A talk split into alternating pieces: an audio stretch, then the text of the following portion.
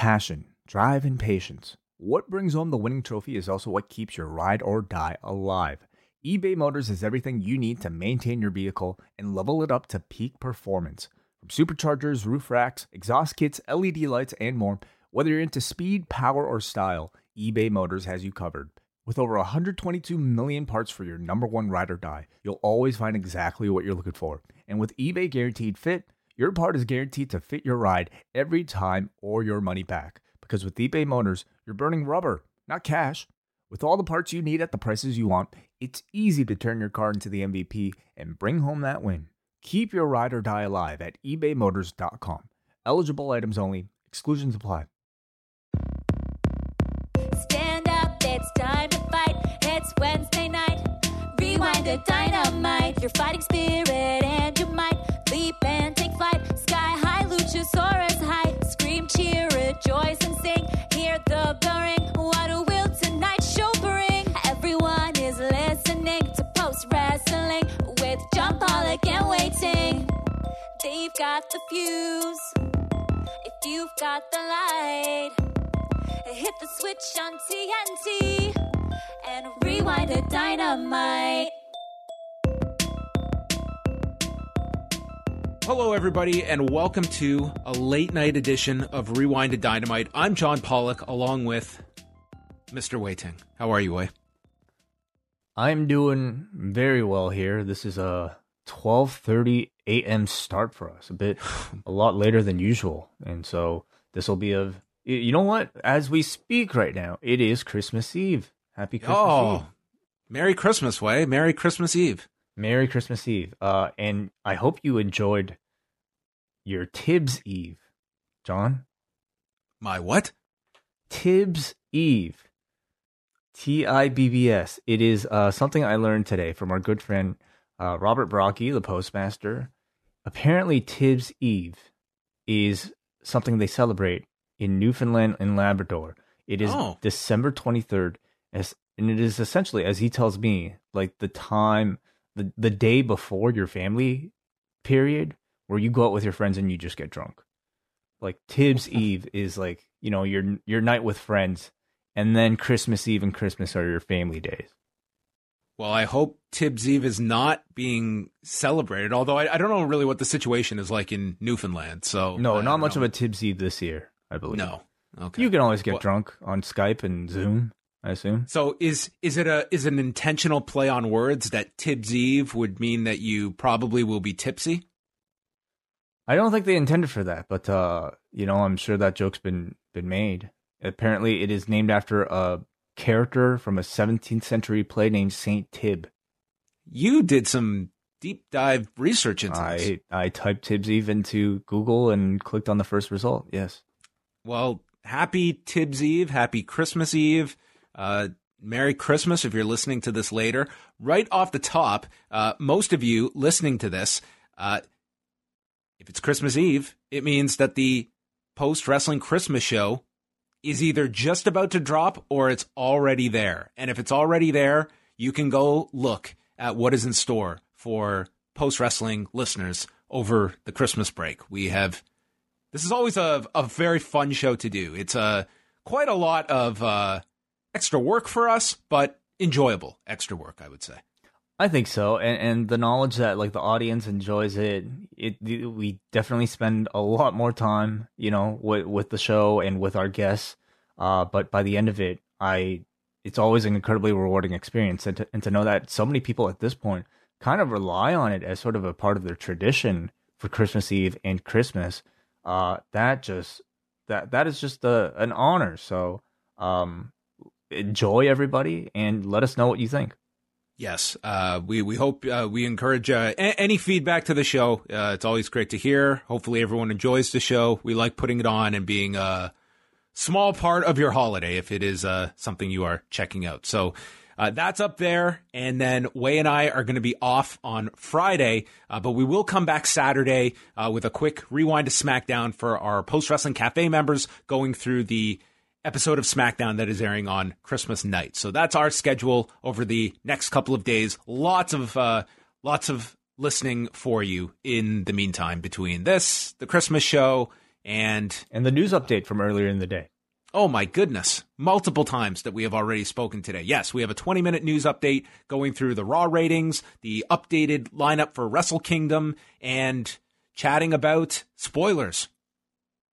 Well, yeah, we did not reveal the spoilers for SmackDown. No, we just talked about spoilers in general of whether we feel spoilers being out will help or hinder SmackDown. I say help. a, philo- a philosophical uh, conversation about spoilers. Correct. Last question. What is your Christmas Eve, Christmas Day planning? Are you staying in? Are you are you doing anything? Over I bought a TV. Oh, okay. Yeah, so I moved into a new house, and I guess with that comes a new wall and a new TV to get. So I waited for Boxing Day, day sales to, to arrive. So I'm gonna get my TV, probably set that up, and maybe even watch a bit of Wonder Woman on Christmas. Do we- Oh, okay. Do we get that in Canada? Like, are we gonna get that in, via HBO? Oh, you know what? I don't know if we do. Um, I don't know if the Canadian version up here is is going to get it or not, but I'm sure that's a a Google search that will answer your question. That's I I, I don't know to be honest. I hope for your sake it does. Well, I feel like somehow, some way, it'll probably end up on a on a TV set uh, somewhere. I, I couldn't imagine way. I think it'll stream on Crave. Wait, Okay, that would make sense, right? following the theatrical release? Okay, I'm sorry. I don't. I shouldn't be doing this right now. This should be a short podcast. we are going to try our best. We we said we would keep this to a brief show tonight. Let's see how well we do. Uh, this was a taped edition of Dynamite uh, from last week. They'll be back live next Wednesday, and off the top was Chris Jericho and MJF taking on Top Flight, Darius and Dante Martin, and I am. Oh, okay. I didn't even mean to uh, walk into this one, but I'm just going to throw it out there. I am very high on Top Flight. Okay, yeah. Hard to. I, I think this team is uh I think like there the potential is the potential is limitless. Oh man. The sky is the limit for top flight. My God, it's like I did not even uh plan for any of those. I, I, I just enjoy this team so much. They were in there with uh two great opponents that I think just made them shine as well. I just thought this was a great opening match, and these two, I I just think that they are tremendous pickup by AEW, and my God, where these guys will be in two years, uh, much less five years. It's going to be qu- quite an interesting project to watch in AEW, given the, the skill set that they're at now. Earlier in the day, you know, you and I had talked about. Uh, oh, it's interesting that they didn't put the Bucks match to start off with on uh, uh off of the NBA game. Uh, by the way, they started at about um ten oh five, so about five minutes past past ten. Anyway, um, but it's like you watch a match like this, and I think Top Flight are a perfect substitute for a Buck style of match, which is exactly I think what they delivered here. And plus, you of course you have you know the name value of a, somebody like Chris Jericho. So I thought watching this match, it it it worked excellently. Uh, coming off of you know an NBA game with hopefully uh, a, bit more of a mainstream audience that you don't typically have watching Dynamite, they're a pair of excellent acrobatic wrestlers, and I just continue to be impressed at how confident and, and smooth they look. Sharing the ring here, you know, with the top of the industry, like the likes of the Bucks, and now Jericho and MJF, like so much, so good that it makes you wonder how this team wasn't signed earlier, and like what other talent out there exists that are this ready. How what do the DMs look like for the Young Bucks? Unusable now, completely unusable. You gotta like if you want to catch their attention, I imagine you'd have to like send snail mail with like s- glitter on the envelope. You know, Carrier these guys, these guys. I mean, they they slid in there, and they, I guess they they got checked on, and God knows what other talent might be just uh, in a, in the inbox on red. But um, yeah, the, the, I'm glad you brought up the like the smoothness because that's what stands out to me. Like sometimes you can see young talent that they can do so many spectacular things, but it's almost like you can see them like they're they're thinking as they're processing what's going to be going next and getting in position and it can be that you know just the natural evolution that you're going to be kind of in this mechanical way of going about things before you get that flow down. And sometimes that can take years uh, to do that because especially these intricate matches that have a lot of complicated spots to them, it's, you know, your brain's processing what's next and what's after that. But these guys, like, I just think they're, the, the flow is one thing that stands out the most to me about them. Like they, their age is just it's very deceptive because they come across as guys that have been doing this a lot longer than they have. Agreed. Like um they're almost like they're like a pair of ricochets. Know, like if Ricochet had cloned himself and became his own tag team partner, they might be top flight. And I think this was also our first look at MJF and Jericho as a team for the first time, right? Have they teamed together before? I think they've done a tag match on TV, but like, this was like def- a like a like just the, the, two of them, or as part of a larger tandem. Well, they did the the big tag last week, uh, but just the two of them. Um, yeah, I'd have to I'd have to go back and look. regardless, is that it, if if they have, it's this is probably like if not the first, the second. It's still incredibly novel, and I I still like I love them together. You know, they like if if if I guess you know, uh, Top Flight are a pair of a pair of like clones um, I kind of like I was amazed at how similar in style and how good of a fit MJF and Jericho are together. Like mm-hmm. they are much more of a slower, methodical, kind of old school type of tag team. Uh, and as heels, that's of course that's perfect. You know, relying a whole lot on personality, being great at just feeding this type of high flying baby face. So a really good contrast, I thought. That power bomb lionsault combo they hit on on Darius, fifty year old lionsault. It's incredible. Uh, there was an inside cradle by Darius for a two, and then a blind tag to Dante, uh, which he then flips onto MJF on the floor. And then Dante counters, hits a double DDT. Jericho is uh, tossed into the timekeeper's table. Ha- Jake Hager, who's in the corner, then nails Darius, and this leads to the finish where MJF hits the Heat Seeker in 11 minutes and 44 seconds. A really good match with, with the four, and to me, Top Flight was I would say by the end of this show, yes, we had uh, a really entertaining main event as well. But my biggest impression coming out of this show was Top Flight. That's what I was thinking about at the end. This is my match of the night. Yeah, they they did a really great job um, w- with this. So, and probably like you would imagine, one of one of the if not the biggest quarter, like it, depending on how big that NBA game is. So it could have been quite a lot of eyes on at least the beginning of this match. I would think so at ten o'clock. Yeah. Jake Hager says that since they had the ultimatum two weeks ago, everyone has done their job in the inner circle except Wardlow. He's away on family business. Hager, I do my job, and he announces that he has cleared it, that he will face Wardlow next week. And MJF is very concerned about this, and we've got the the inner circle fighting. Yes. Yes, you know, it continues sort of like a rhythm of like push pull with the inner circle. You think they're on the same page one week, and then there's always something pulling them apart the next, and it's captivating. This this feud in particular has been kind of brewing in the background, like literally just through glances in the background for like over over a month now. And so by the time that they've gotten to this match, I'm quite excited for it. You know, it's um, it, it all it required was like you know a small promo from Hager here, and then the official announcement of the match and I have a whole week to anticipate it. It's another good thing I thought about this segment. They left you something to look forward to. One thing that you know is the we, we always talk about how loaded this roster is. Like there, there's too many people on this roster for this two-hour show. You do have Dark in there, but primarily it's Dynamite. The benefit of that is the fact that we don't get the same people wrestling every single week and in all the combinations. And like when they announced this, it's like Wardlow, like here's someone that we haven't seen wrestle in, in quite a while. And it's like he he gets this kind of a showcase next week, and it's it feels like it, it's not the biggest thing that's going to happen next week, but Wardlow wrestling, it's something that hasn't happened in a while. And there's another guy who's, when we have seen him go long, has shown incredible potential. So it makes some of these performers, when you can build it up properly, it feels like a bit of a big deal when they when they can have a focused match rather than Wardlow and Hager had been wrestling every single week on TV for the last eh, eight weeks. Yeah, and then like you know maybe in the middle, like before commercial, they they do some sort of weird count up finish, and then restart the match.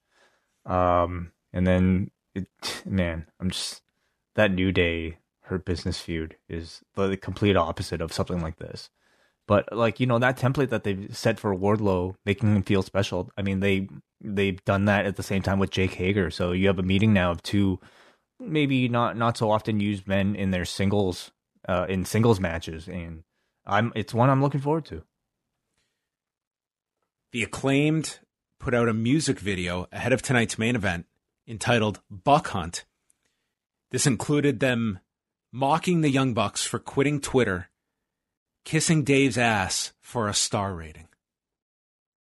I liked what I heard. Certainly better than like the freestyle we heard tonight. I I, I wish they played a bit more of this. It was catchy. I would have loved a uh, Frankie Kazarian video, but what was even better was the segment we got from Frankie Kazarian and Christopher Daniels. Did you see this on Dark on Tuesday? You know, I heard about it on Shot in the Dark, and I did not see it. Uh, why don't you let us know? So, uh, Britt Baker's been doing her interview segment on Dark, the waiting room, and on this one, it was it, it was very much kind of like the, the Rockers deal, right down to being here on the you know the the interview set, and it's Kazarian just running down Daniels like for all of our losses as SCU, it's been you that has been the one that has lost. You got hurt and Scorpio Sky had to step in for us to become tag champions last week. I know you got hit by the boombox, but you lost. And he's saying, I'm not saying this because, uh, like he's, he's trying to say this as his best friend. I was the best man at your wedding. I know how you love this industry, but I take everything seriously in this industry. I've made my living for 22 years. I put food on my children's table from this industry. And you and he's, he, it's basically showing him tough love to try and get Daniels out of this. And Daniels says, "You know what? You're right because this has turned into a job for me and I have turned into hating this, where I hate having to get onto a plane and come here and just saying like he's going through like this really difficult period of his career. And he goes to leave. Kazarian stops him and says, I know that you're a fighter. And there's one way to do this. It's that when the pressure is on, you come through. And what they're going to do is the the Ric Flair story, where the next time that the two of them lose together, the team is done forever. It sounded incredibly compelling, even via recap, and, and um, you know, it's it a great segment. It was the two were tremendous together. at this point in their careers, like you really have to wonder how many more, you know, title chase storylines you really want to see with SCU and Chris Daniels, even like with Scorpio Sky in particular. They've already won the belt. I don't. I'm not that excited to, for them to see to see it again. So at this point, you have to wonder what's really next. And I think there's still so much story to be told with Chris Daniels as sort of the aging veteran at the end of his career, and you know, like this Ric Flair story exactly. But now I think you know to me at least it's it, it, seems pretty apparent that somebody's going to be turning heel and i think it'll probably be kaz who i think uh, on bte has been really breaking out he's i mean he's always been breakout i think he's been incredibly underrated like for a long long time i'd love to see him go singles and turn heel Tony Schiavone welcomes Sting to the ring. He notes Darby Allin out in the rafters, and Sting is asked why he's here. And he he talks about the memories of being around Dusty Rhodes. And I am not going to even try, but Sting, you can add his name to the list of people who can do a hell of a Dusty. It was good i was It was pretty damn good. I thought I thought he really nailed it. Uh, he talked about how Dusty suggested putting color on my face, color on my boots. I want you to glow in the dark, which I'm sure was verbatim the line that Dusty gave to Sting. And he would put him with Ric Flair, which he did at the first clash. And he said that it's Dusty's influence that made him want to be involved here with AEW because of what they're going on and Cody being here. And then he goes to address Darby, but before he can, Team Taz interrupts. Taz runs down Tony, calling him a jabroni. introducing him as a Sting. I'm sick of that shit. We see a shot of Darby in the in the crowd, and he leaves. And Ricky Starks starts cutting a promo saying they're going to stick their nose in their business, or Sting needs to stop sticking his nose in their business, or else he's going to get hurt playing in the jungle. The lights go out, and when they appear, Darby is in the ring, which I like the fact that they showed him leaving instead of us left with the idea that he teleported from the rafters into the ring. No, he's not a teleporter. He do, we're we're not seen to. He doesn't have any sort of special powers other than I guess surviving um, crazy falls and like jackass like stunts. But he is still very much human who just who can run really fast. I can take him jumping off a bridge, but not just teleporting from uh, the other side of Daily's Place. So I, I, like the fact that they actually showed him leaving. He wasn't burnt, uh, lit on fire in the segment. No, he was not. He was not. Although w- we would have a fiend-like segment later. Uh, and they state that in two weeks' time, January 6th, it will be Darby Allin, Brian Cage for the TNT Championship. Brian doesn't want to wait, but uh, hey, Brian, we need. Uh, we're going against New Year's Evil, so you're going to wait two weeks for this title match this uh, you know Sting big promo segment I think was a few weeks coming. You know, last week I think was when they really started to overstay their welcome with just the kind of like mysterious walkouts with baseball bat and very little substance. I like in this segment that they gave you a little bit. They gave you Sting talking about why he showed up here. He, you know, talked about Dusty and just wanted to be involved, seeing his son start a new company but they did not tell you everything. They're still maintaining a bit of mystery about what Sting wants to do with Darby Allin. So uh, it's giving you at least a little bit, but still want, keeping you wanting to come back for more. MJF walks into a room where Santana and Ortiz are alone. Uh, MJF acknowledges the cameraman, bringing him in, and he tells Santana I know that you lost someone close, and this was, you know, Santana. Why he was away recently was uh, his stepfather passed away unexpectedly, and he says that he lost his grandfather due to cancer, and I'm here for you. And Santana stands up, and you're not sure how he's going to react. They end up shaking hands and hugging, and Santana tells him, "Keep your head up. Always keep your head up." And he walks off, and Ortiz also shakes his hand as the camera stays on MJF. What an interesting scene this was. Camera stays on MJF, who wipes tears away from his eyes. It was definitely interesting. You know, the way this started off with MJF like talking to the cameraman, bringing him into the room. And you know the type of character MJF is. You saw his tweet about, you know, his grandfather's passing. Very genuine, very heartfelt that that long tweet, but it ended of course with, you know, a bit of heel shtick. So they were doing this, and I thought, are they really going to go where I think they're going to go with this? It's one thing for, I guess, MJF to like tweet about something like that in character, but it's another to do it on Dynamite, and it's another to bring Santana into it. But then, like, the swerve was that he stayed completely serious. You know, he was incredibly heartfelt in talk, talking to Santana, talking about his own grandfather. And then at the end, like, even wiping tears away from his eyes. Obviously, because it's MJF, you have to wonder what the ulterior motive is behind it all. But at least, like, tonight, it seemed like it was genuine. Yeah, yeah. I was I was glad they didn't go the the direction of like like some smirk on his face or something at the end of it. I was glad they kind of just left it like this. I thought it was like a really uh, a powerful scene that they had here. What do you think the purpose of this though was? I think in the end you will like this to me is the audience even like even people that would see this story for what it is would have to admit that that was a really genuine moment from MJF. Certainly, he can't be insincere here. Where in the end, um, you know, this will we will come back to this moment and look at this as this was a guy who was doing this for some ulterior motive and not being genuine.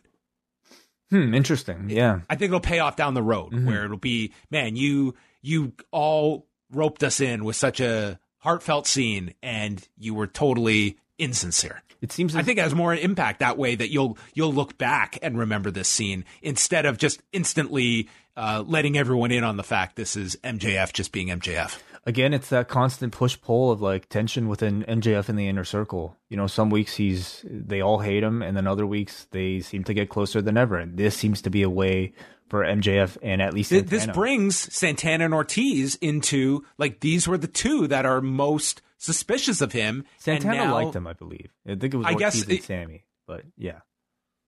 Uh, well, how did they explain? Because when when Santana was away that week, they had that was during the ultimatum where, gosh, Maybe I they had turned remember. on him by then. I don't know, but but this you could see Santana and MJF getting closer as a result Mm-hmm. of this. Yeah, Ortiz was the one who said you you're you're growing on me like a fungus, but you're growing on me. Right.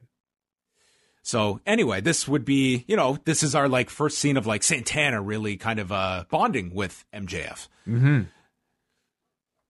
After that, it was Colt Cabana five and ten against the Jurassic Express. Jim Ross wanted uh, an explanation for the numbers, so Ex- Excalibur explained what they represented. And Luchasaurus dumps Marko on top of ten. We saw it like several or many uh, double team spots So okay, involving he dumped Marko on top of ten, and then Marko just clutched onto his neck and then rolled into the ramp and just like, I it at least looked concerning to me. Did did you notice? I, I didn't notice that, but he did. He did come back. I mean, he was heavily involved throughout all of this. But I don't doubt, like landing on a individual like that. That's not a soft landing. Yeah, he did finish the match, but at least like you know momentarily it looked a little scary. Uh, Marko would dive off Luchasaurus's shoulders and then 10 nail Stunt from the floor. Luchasaurus sends Cabana into the post. There's a spine buster and frog splash combination by 10 and 5 onto Stunt with Jungle Boy making the save. And the closing sequence sees Luchasaurus lift up Marko Stunt and military press him to the floor, which, man, I feel worse now for Marko here if he had in fact uh, had a rough landing earlier. Um, so Cabana and 10 are down on the floor. And then we get the double team with Luchasaurus and Jungle Boy, where five is flipped by Luchasaurus into a sit out power bomb by Jungle Boy in 10 minutes and 27 seconds. Jurassic Express wins. There was a lot in this match. There was a lot, but I, I mean, I enjoyed it. I, I, you know, admittedly, I was a little distracted, just kind of like watching Stunt, and he seemed to be okay for the rest of the match. But um, I, I thought it was fun match. It's a, it was a Jurassic Express match where I mean you're you're just gonna get like nonstop action, but it's all like pretty entertaining for ten minutes. Tony Schiavone was in the ring, and Jurassic Express gets interrupted by FTR and Tully Blanchard. Tully calls them the 2020 Tag Team of the Year and refers to them as Jurassic Park. and they're going to have a match on January the 6th. It's now personal. We're on a quest to regain the tag titles, and we're not going to have dinosaurs take us down a notch. Best line of the show. And then Tully isolates Marco's stunt and he threatens to have a flashback to the 80s if he gets his hands on him. Dude, Tully Blanchard just swinging for the fences and hitting a home run on this final promo uh, of the year, probably for Tully. That line at the end, like, what an awesome threat for an old man to deliver. I may have a flashback to the 80s. Oh, this guy is just what a what a great talker. I'm just I'm so glad he is attached with FTR. He sounded absolutely great here. Certainly a much better use of Tully we've seen this year with FTR than, you know, him with Shawn Spears. And I guess we'll talk a bit more about Shawn Spears later on. But, you know, it's interesting with Jurassic Express. I would say now that the year's over, hasn't exactly been a year of growth for them. Like a year ago, I would I feel like they were hotter. Like certainly coming like the start of Dynamite when like all those Luchasaurus chants were uh very evident. Obviously you can't get them now, but just see like we're not seeing them on screen as much. They're not involved in any sort of storylines. They're not certainly not getting wins. I don't know if 2020 was a very good year for them. I don't think it was. Much of that was due to the pandemic, of course, but they're always ready, I think, for that big storyline and push. Um, I think they should win this program. You know, like Bucks have already faced Hmm. FTR, so I kind of want to see Jurassic Express get that upset victory. Yeah, like I, I think they've got Jungle Boy. Like he is poised for when they are ready to go with him. Like he's kind of in a just in that background position. But this is going to be the continual balancing act that they have to hold, where there there's going to be acts like this and performers that fall into the background and are not going to be featured every week and it's trying to keep, you know, have them pop up every now and then, but you know, that you risk that. Like for one, we talk about, well, they're not having Wardlow wrestle every week. It feels kind of special. And then a Jurassic Express, it's like, well, they're on less than they were in the past. It's it's going to be such a difficult juggling act when you have so many many people that you're trying to feature and you can't feature everyone. I like I don't disagree with you. There's a difference between I think, you know, being kept away but still having a presence on TV so that you're reminded of who this person is and in fact you want to see them wrestle more and not being seen or featured at all. And I kind of feel like Jurassic Express have kind of fallen more into the latter category. Alex Marvez caught up with Kenny Omega and Don Callis at the hotel. They've all got their masks on, and this was a first because Alex Marvez did the whole interview with his mask on. Callis and Omega did take them off, but um, so now I, I, guess the context was that they're outside of the venue. And they were at the. the they, they said they were at the at the host hotel, the right. team hotel. Yes. So out out of the bubble, I guess you can call it. Callis says this is our personal time. This is actually kind of creepy that you're here.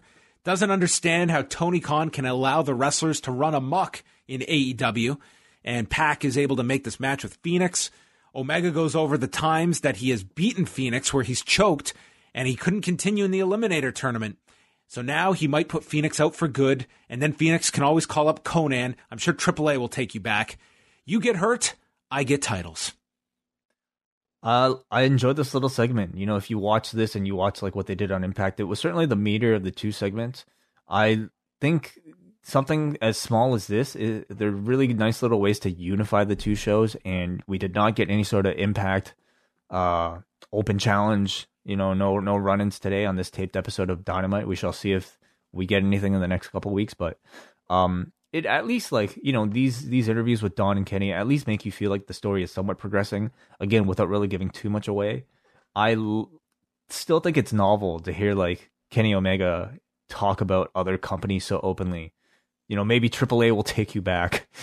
maybe Konnan will take you back. I've got friends in Impact Wrestling that might take you if we drive you out of AEW. Like I I still find it very novel to hear those lines. The Butcher versus Pac. Eddie Kingston was on commentary, just ripping on Tony Schiavone. He's trying to get in a promo read. Kingston's cutting him off. Tony's telling him, shut up while I'm reading this. Fenix, they explain, is off training, so he is not in the corner of Pac. Uh, Pentagon is out there. Butcher got the heat, stomping away at Pac. They just tried to uh, showcase the size disparity. Bunny and Blade are getting into Penta's face as Pac is getting overpowered. And then Pac kicks out of the corner, but again, he is repeatedly stomped down. They go through a break. Pac fires back with all these vicious leg kicks, goes to the chest, hits a spin kick, a super kick, then a missile drop kick. He climbs up for the black arrow, but Blade distracts Penta on the floor. This causes Pac to be distracted. Butcher fires back, and we get uh, a huge power bomb by Butcher and a near fall, and then he gets pissed off with Bryce Remsburg. And then we had this pause where Butcher is just kind of holding on to Pac. Eddie Kingston is yelling at him, hurry up, more urgency, more urgency. And he gets up from the broadcast area. He's yelling at him. Butcher is literally just holding this guy's head. And it seemed like there was some delay because he was waiting for the Archer run in uh, to come out. This is it. Like Butcher was literally just like He's on pause. Yeah, it was like I was playing 2K20 or something. I was gonna say like it was as if you were playing a video game on easy mode, where like the sprite just kind of stands there waiting for you to like do moves to him. I don't know what was going on here. Maybe yeah, it was just a case of like him missing a cue from Archer or something, or Archer missing the cue. But this is also a tape show, so you couldn't have edited that or like sped that up. It was super weird. Like it was it was longer than like the story they were telling of Eddie Kingston wanting him to get like he was literally just like frozen there. Like this was not like he was being lazy or he was showboating. Like he was just like waiting for something to happen and the something was Lance Archer running out. It was a very awkward uh, part of this match. Uh, Pac is then able to lay out Butcher as Eddie Kingston hides behind the announcers from Archer. And then as Pac has made his comeback, he hits the black arrow and wins in 11 minutes and 48 seconds. The match itself, I mean, you know, yeah, we'll, we kind of like are, are joking about this weird thing at the end, but I would say the match itself for an AEW match, like the action was a whole lot slower. So I know Butcher, like probably, I don't know, it might be intentionally wrestling a slower style, maybe just in contrast to everybody else, but it was so slow that we didn't get to see that much action from Pac. Um, so I didn't really think this was a very good match. It's a bit of an adjustment. Like it sounds weird, but it's it's a bit of an adjustment now of Pac going back to playing like underdog babyface. It is a little bit, yeah. Like he's just he's he's just got like that that heel presence that he's just it's been so synonymous with him for the last three years. And in he this, it's like still has it. I mean, it's just more like badass, like kind of like I think he's a better babyface now than you know certainly like um Neville. uh, certainly a, a very different babyface. Yeah. Eddie uh, continues a promo, uh, wishing the announcers goodbye. He does wish Jim Ross a Merry Christmas, but f off to Tony Schiavone. Jade Cargill congratulates Brandi. She says motherhood's a beautiful thing, but it's really convenient that as soon as I show up, you get pregnant, which was quite the line. Good line. Shaq has called out Cody. I've called out Brandi, and I want a worthy opponent. I'm tired of this shit. And she says time is ticking. There were way too many shits on this show. Well, it is ten thirty by this point. That does not stop them, uh, regardless of the time slot. This Dynamite could be on at two in the afternoon, and I think they'd be uh, saying they're tired of this shit. you get away with what you can on cable, I guess. It is a real crutch for some of the promos. Like to me, it's not. It, it lacks any kind of pop that you know someone swearing should have. It just feels like a hey, we're able to do this, so we'll do it a lot. They need to escalate it. I think we got to introduce some other curse words. You know? Okay, yeah, Yeah. maybe maybe that's the Eddie Kingston route. Um, he'll just start saying like "fuck" and the c word and oh Go my through god. the, the whole Rolodex. Yeah. I was happy to see Jade Cargill finally cut a promo. Uh, number one because she is excellent at it. Like, how did this? very very strong delivery. How did this And, woman- and this was uh, you know a much more condensed one than the where they sent her out with Cody. So Mm-hmm. you know they they put her out there for a long time. The last one, this was uh you know, but she, her delivery is there. She's I, got a I hear this and. I hear this and I wonder how did it take so long between that segment and this for us to finally hear her speak, especially because in that time they've dangled so many loose threads with this woman that I can't keep track of what she's go what, what's been going on. It begged for at least a promo like this for her to tie it all up. Here, I mean, you know, unfortunately, it's too late because Brandi is no longer going to be a part of the story. But nonetheless, I'm glad she addressed it. I love the line of saying, "Oh, suddenly I'm here and you get pregnant." That's awesome heel, like a heel, a great heel line. Um, did she at least mention Nyla? And uh, she didn't bring up Nyla in this promo. Oh, she didn't. Okay, never she said mind. she wants a worthy opponent. Well, that's that's too bad. I don't know if she's even involved in that anymore. Like that whole thing, as I think has been uh, handled poorly. But at least she addressed Shaq, so still seems to be tied to that. Um, who do you think the next opponent is? It's got to be a worthy opponent. Um, it's it, it, they're going to have to link Brandi with someone to represent her. So I think it's got to be someone with with an attachment to Brandi or Red someone that stands up for Brandi. Red Velvet would be like. th- Then She's again, that, like there's another person though you have to like kind of introduce to everybody. Like she did the run in uh last week. Um, yeah, on but the big again, it's like, man, you're just throwing so many people uh, out there. Like I feel w- like we we are getting into, uh, you know, Greek mythology territory here with like all the characters to follow. could be Swole, could be Serena Deeb. You know, uh, although Diva's champion, is Deeb who's Deeb got? What about what about Mel? Remember Oh. Mel? Yeah, barely. Like that's what I'm talking about. It's like there's these characters that like you have not thought about that are there. Is Mel still with the what Luther? Uh, no, right? I I think so. Luther is with um the- Serpentico. Pe- Serpentico. So not with Mel. Mel is with uh who was the other person?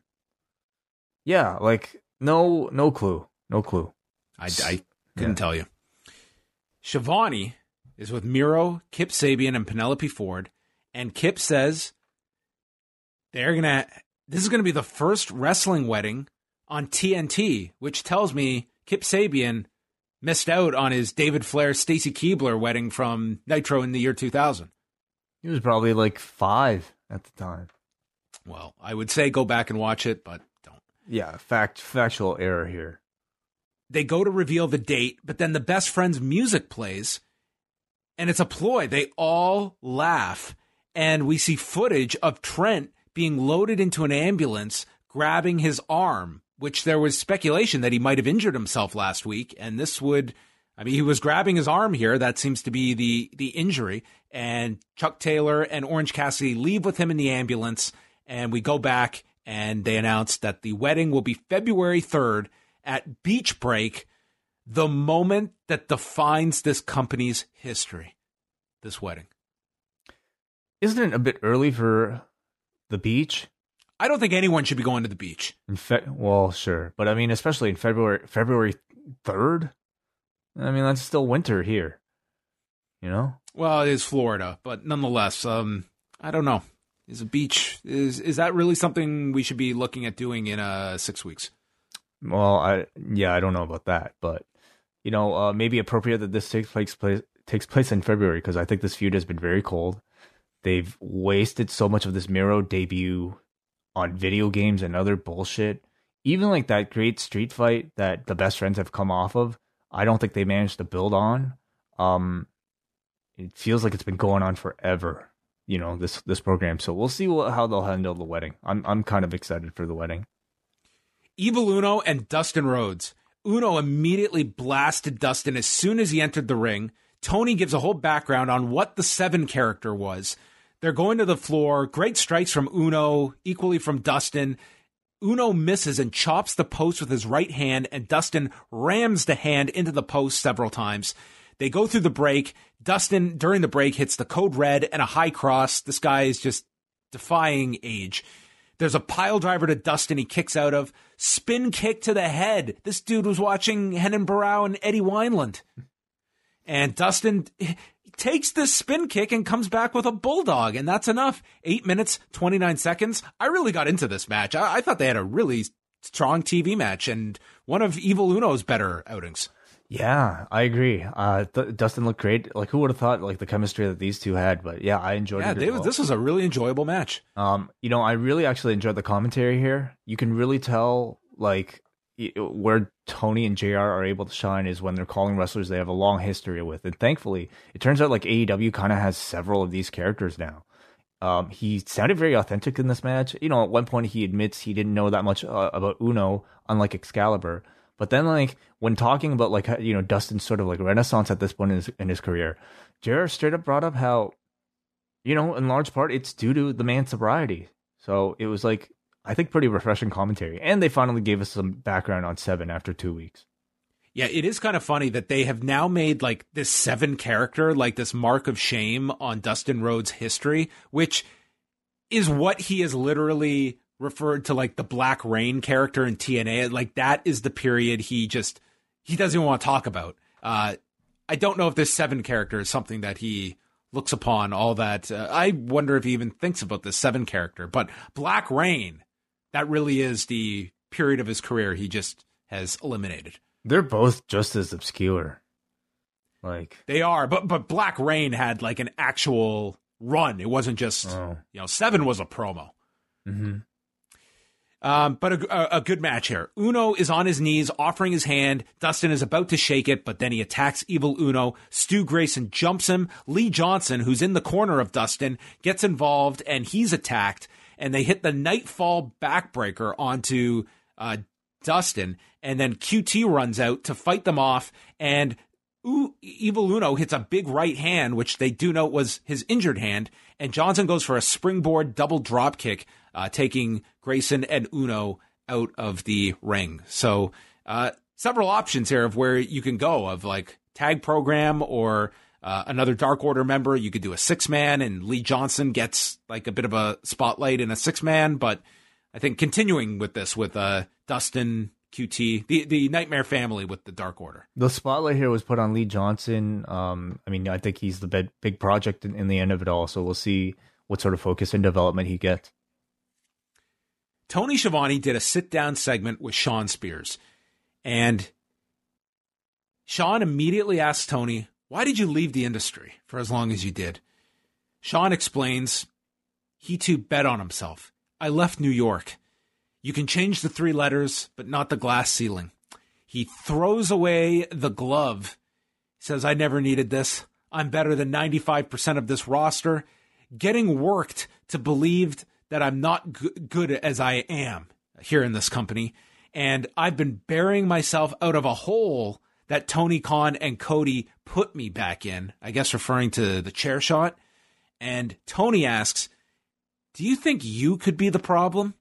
Shawn thinks, Not for a damn second. You're a real piece of shit for saying that. I could work anywhere in the world. And you can tell the executive vice pricks that I'll come back if I feel like it. Good line on the executive vice pricks. Um, it's a good promo from Shawn Spears. This is kind of like the um, going a little too inside, but I think this audience kind of enjoys this this kind of stuff, and I think it's uh, not not not to the extent of some promos that can go too far in, in this direction. But what did you think? This seems to almost be a uh, the latest restart for Shawn Spears, mm-hmm. and the man is not wearing a glove. Yeah, I thought it was the right amount of like. I wouldn't even classify this as worked shoot because I think like you know him talking about the glass ceiling, like can just very well be him not getting the right amount of opportunity to you know even have a match, even to perform, even in kayfabe. I think it works both ways. Um, I really enjoyed it. He, he sounded great. It was like, it, I thought it was like an, it, it's very much like Chris Daniels. Like it's very much taken a place of where he is in the middle of the card and making a story out of it, where he is clearly, you know, this was to me an admission that in 18 months he's not exactly successful in AEW. He is very much. Um, I don't even know if you classify him as mid card at this point because he barely is even on Dynamite anymore. So it's like he, had the, he had the win streak on Dark. That was like kind of his uh-huh. thing. And then the the Scorpio Sky thing to me, it never really peaked. No, uh, this to me was also an admission that this black glove was a failed gimmick. um, I think it was stupid. What did they call that? What did they call it? The the loaded thing. What did they call it? Uh, the I can't remember the the slug. The slug. slug. What the fuck? A slug? yes, it's so bad. So, but you know, I like the promo. I, I think he's in need of a refresh. I don't know if this is him threatening to quit the company. I I mean, kind of. I hope not, because I hope they're able to like turn this into some sort of meaningful feud rather than like a prolonged absence. Dasha spoke with Hikaru Shida, who's getting set to face Alex Gracia, and is asked about Abaddon, who appears and attacks her, and there's a pull apart, and Shida immediately has to come out for her match. So the match begins. Shida goes to the floor and nails Gracia with a forearm. Uh, there's a charging knee with Gracia draped on the apron, and then she spots Abaddon ringside. She goes to attack her and runs Abaddon into the rail and almost gets counted out. And as she beats the count, gets rolled up by Gracia for a two count. She holds Gracia awkwardly and then hits this backbreaker, followed by a Falcon Arrow, wins the match in 333. And then Abaddon rises up on the floor. They continue to fight, and Abaddon, who I guess we can't confirm or deny might be Shayna Baszler, uh, bit out a chunk of her neck this is our WrestleMania angle with Becky Lynch. It was, yeah. Except done with the person who actually makes sense, like would bite somebody, not a catch wrestler like Shayna Baszler. I thought the spot was awesome. I love the way it was shot with Abaddon's face directly facing the hard camera. Like the her makeup, her like contact lenses, like the look is so striking. Like it's just so scary and so creepy for a pro wrestler that it just it just works. And biting somebody's neck is exactly the type of fucked up thing you would expect a character like hers to do. Again, not a catch wrestler like Shayna Baszler, but absolutely perfect with with Abaddon. They did worked blood here. Uh, again, perfect. I, I thought, dude, this... I, th- I think she bit a bit of nerve. Did you see all the blood jugular. that was coming out of the side of her neck? She needs a transfusion after this. Yeah, bit of jugular. It was uh yeah, somewhat concerning how bright her blood was. But uh I think Shida too has shown like growth in, in this match. I liked her in this match. She she showed that she was really no longer afraid of the monster and is willing to fight back. Was very aggressive here and, and chasing after Abaddon, even going in to finish the match and then going back. But I have to say, like so much of the storyline just begs for vignettes and video packages for both characters. Mm. Shida, so that we know what's going through her mind. Like she's going through a, a level of growth here in this match that we just kind of have to assume. Commentary is not really supporting it. Uh, we desperately need more interviews like, or like just video packages to explain what's going on, but especially Abaddon. Like, that's a character that just begs for production. And if you can't afford that production for whatever reason, like if you're telling me you can't afford a road to crew, like to spend an hour with her or something like that, fine. Give her a mouthpiece. Give her a pallbearer. Jake Roberts is right there who'd probably be able to cut a hell of a promo for somebody like Abaddon.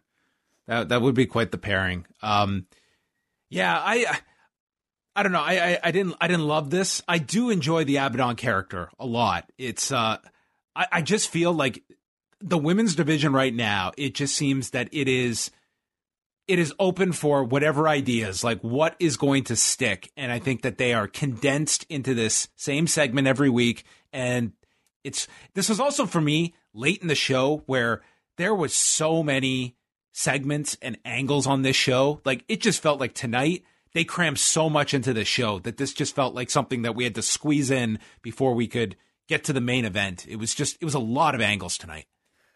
Um, I mean, it's it's a match that they're trying to get to next week, so maybe f- for that reason, it. This was the go home uh, angle. Yes, the the neck is uh, healed, and we'll have the match next week. Yeah, I mean, I, I, I liked it. This was like kind of like the comic book element of, of pro wrestling that I could really enjoy, especially when it's a character as like well done as Abaddon. Um, but yeah, Listen, I'm not like again, like it's it's not always my cup of tea, but um, I, I definitely could see like there were people that really enjoyed that that fiend stuff on Sunday, and if there's an audience that gets into that stuff, then you should be trying it. And Abaddon is a cool character. Like that is the character you're going to do more of that outrageous stuff with. Yeah, like the Bray Wyatt character definitely maybe trends more towards like off the wall, corny, almost laughable. Like this, I didn't think was laughable. I mean, I thought it was like you know, like well done horror as opposed to a campy horror. Next week, uh, December 30th, the last dynamite of the year, it's Kenny Omega, Rey Fenix for the title. Jon Moxley returns. Shida versus Abaddon for the women's title, and Jake Hager versus Wardlow. So probably several more announcements will be made over the week as they tend to be just loading up their announcements by the time Wednesday comes around. But big, big match, big, big show, big show next week. Yeah, for sure. Yep. Big yep, Omega match. Moxley returns. You have a women's title match. Yeah, the Moxley thing is uh that that's that's a big thing for ne- for next week after he's been off for over a month, uh, about a month. So, uh, and then they announced Darby Allin and Brian Cage for January sixth, as well as Cody versus Matt Sydal. Yes, with Snoop Dogg, right? Snoop Dogg will be on January sixth next week. Jericho's on commentary. Okay, cool. And the main event, the Young Bucks against the Acclaimed for the tag titles. Max Caster comes out rapping. Um, they're hotter than Topanga. Yeah, what was that? What is that? Was that any sort sort of special reference? Like, was there? Uh, just if you were a Boy Meets World fan, eh, like a random hot, like sort of like character from a '90s kid show. Did you watch Boy Meets World? Oh yeah, yeah. Oh, okay. I know okay. Topanga is. I, I, think it was just like a one-off like reference of Topanga. I'm like, okay. okay. There's only one Topanga I'm, I'm aware of. I've never heard that yeah. name outside of uh, uh, Ben Savage's love interest. Yeah. So the the match begins. They double team uh, Caster, uh, sending him on to Bowens with a suplex. And the beginning of this match, it was a lot of the Bucks just w- with the shine here. Uh, we've got the splash moonsault combo on the floor. Uh, we got a big hot tag from Nick just running wild. Uh, there was a swanton landing on Bowen's knees, and then Caster uh, would drop him onto the edge of the apron we go through the break. Nick is trying to get to the corner. Matt gets yanked off the apron. They're working on Nick's back. Matt would hit the rolling northern lights when he finally got in there on Bowens and applies a sharpshooter. Caster attacks, but Matt holds on to the sharpshooter. Nick pulls him down, applies his own sharpshooter, which they did refer to as the Scorpion Deathlock. Sharpshooter's out. The, uh, Jr. brought up Riki Choshu here. That's right. That's right. They said, the, or the, uh, as it's known, the Sasori Gatame. Yeah, in Oklahoma. That's that's yes. what we called it there in Oklahoma. Mm. So yeah, we got a Choshu reference. Uh, Nick then does a bunch of super kicks, and the last one he misses and hits Rick Knox by mistake. Caster hits a low blow and they hit him with the boombox, but the ref is out. So Paul Turner runs in. This is the big near fall. Nick kicks out.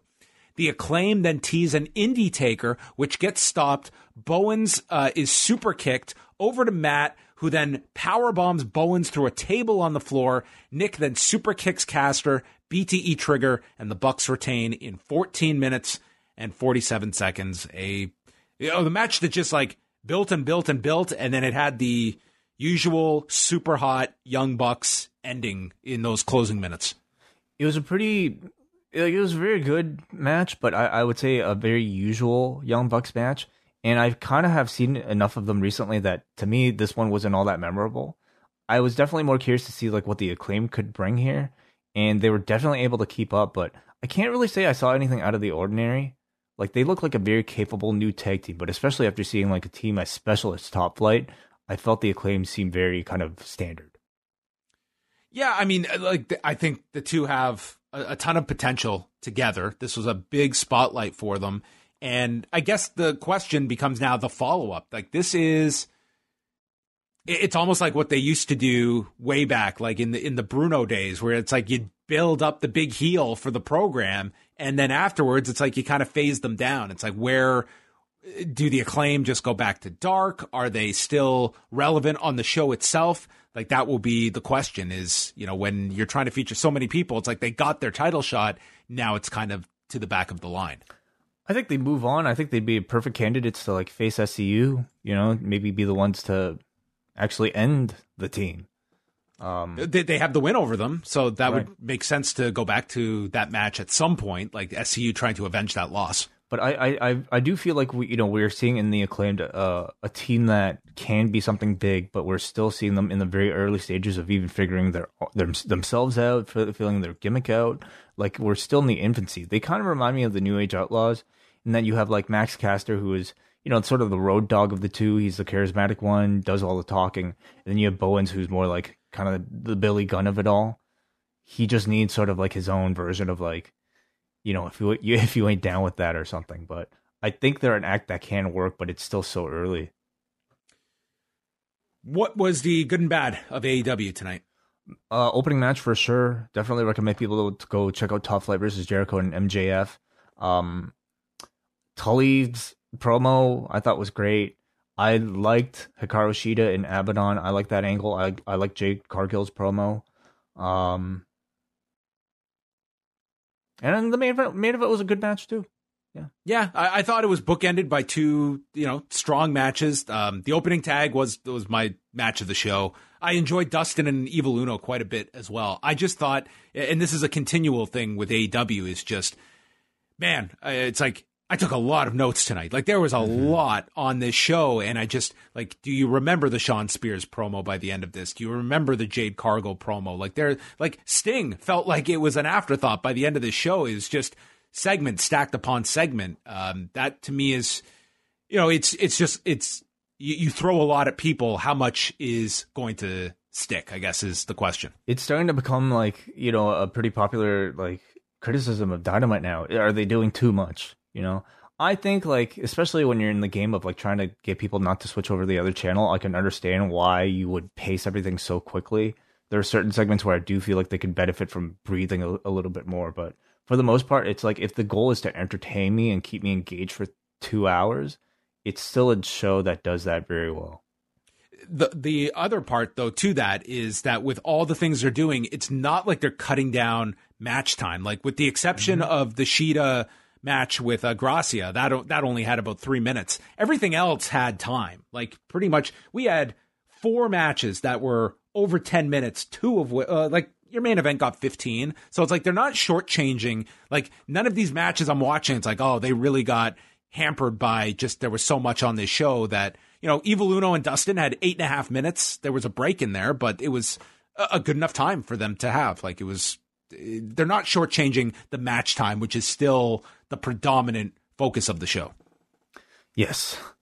Uh, at this point, let's go to the forum just to get your votes. We're not going to read feedback, unfortunately. It is a bit of a shorter show, just so that we can make everybody, uh, give everybody a bit more room to listen to the uh, Christmas show, and also because we've had a long day. So uh, let's go to forum.postwrestling.com for the vote. Out of 10, you guys thought this edition of Dynamite was a 7.13. So I believe below average for the year. Yeah, a little bit below, but nonetheless, like uh, a fine episode. I would definitely recommend uh, the tag matches, especially if you want to check that out, and some good promos on the show. Some very good promos and a great Dusty impression from Sting. Yeah, who would have thought. So that's going to wrap it up. Thank you to everybody for checking this out. The post wrestling Christmas show drops Thursday, Christmas Eve. Thanks to everybody for checking this out. And Wai and I are going to be back on Saturday with a special rewind a SmackDown as we'll go through that show. Uh, I want to wish everyone uh, a tremendous holiday, tremendous Christmas, uh, whatever you are celebrating. Tibbs Eve. Uh, Tibbs Eve. Uh, if you're going to get Tibbsy over the holidays, stay home, don't drive. This is the year to just stay in and do whatever you need to do um, within reason and within the law. Yes, as always. Yeah, I echo those sentiments. Uh, thank you everybody for you know being with us for another year. Like this also marks probably the last podcast we're going to do as part of this official uh third oh end, end of third ha- year. Happy anniversary! Happy anniversary, John. Yes, of course. Chris, New Year, uh, Christmas Eve is is when we be- began this entire project. So we're three years in now. Uh, you know, bigger than ever and happier than ever. So uh, thank you everybody for your support. Thank you to all of you uh, for listening and checking this out. And we will speak with you now. Go download the Christmas show.